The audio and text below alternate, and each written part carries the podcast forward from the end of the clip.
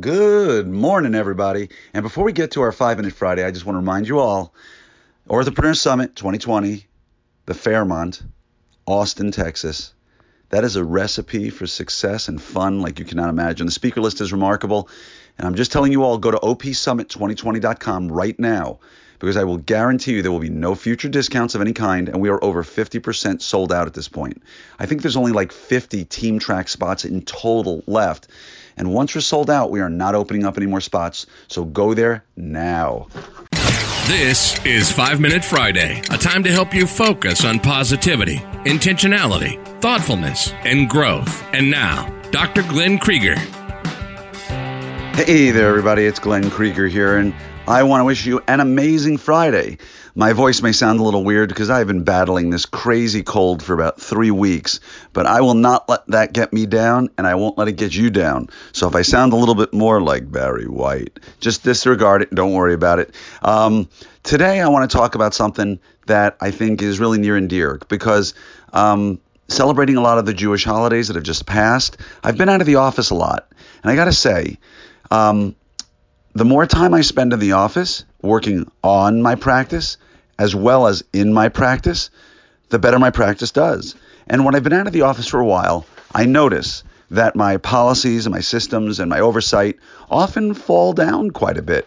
Uh, I do have a great office manager. I do have great people in my office. But you know, the truth of the matter is, no matter who we have in our offices, there's only one leader, and that's us.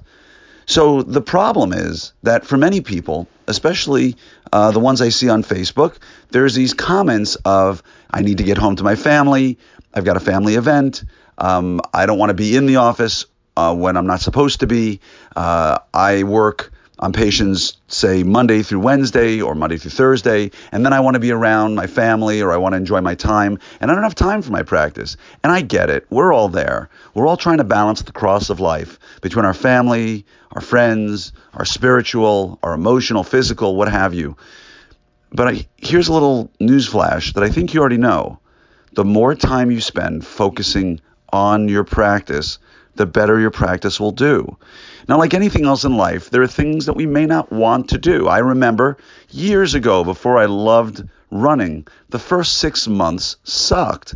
I hated running the first six months. It was painful, it was uncomfortable, uh, couldn't get a good time going, uh, always out of breath. And then suddenly one day things clicked.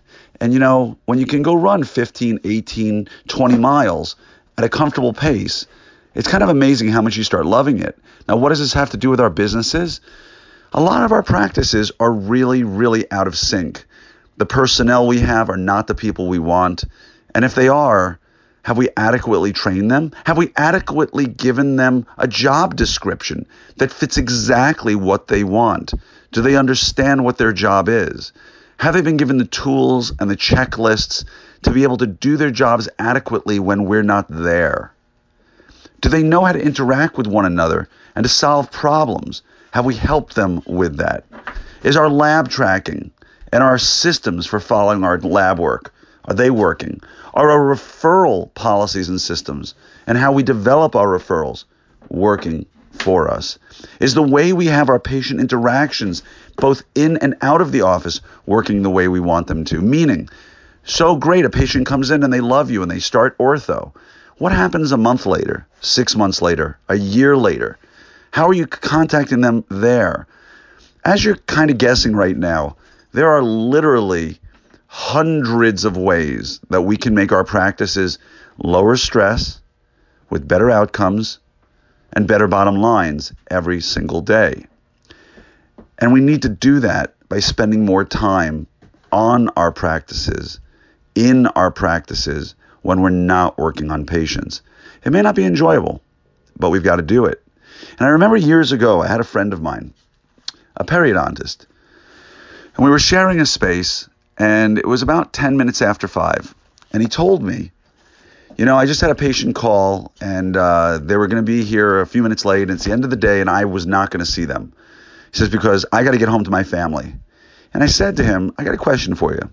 If a patient who you treatment planned for four implants called you at 445 and said, you know what, I'm leaving town and I can do them right now and I will pay you that six or eight thousand dollars to get those four implants right now. Uh, but I got to do it now. What would you do? And his answer to me was, I would say no. I said, you say no, why? He says, because my family comes first, and I told them I'd be home by 5:30, and if I'm not home by 5:30, then I'm breaking my promise to them. And I looked him in the eye and said, do you realize if you do those four implants that you would otherwise lose, you could make about $8,000. And even if you're running at a 60% overhead, right, you're still taking home over $3,000. I said, in this particular instance, what's going to be bigger for you? Bringing home enough money to take your family to Disney for five days or being home 30 minutes later? Which one's more important in this particular case? And he said, Nope, got to get home to my family. I would never ever do it. I said, Okay, I respect that. Years later, he was having a lot of problems with his practice, and we talked about it. And he says, You know, I only wish I'd worked on my practice more, and I wish I'd only focused on understanding that there are times I need to be in my practice so that I can serve my family better. And so, the lesson I'm trying to leave you with all today on Friday is this. We really do control our destinies. We really can have a better practice, but nobody can do it but us. So I'm not saying we shouldn't spend time with our families. Heck, I had to rush home last night to take my family out to a, a hockey game. And it's wonderful and it's great.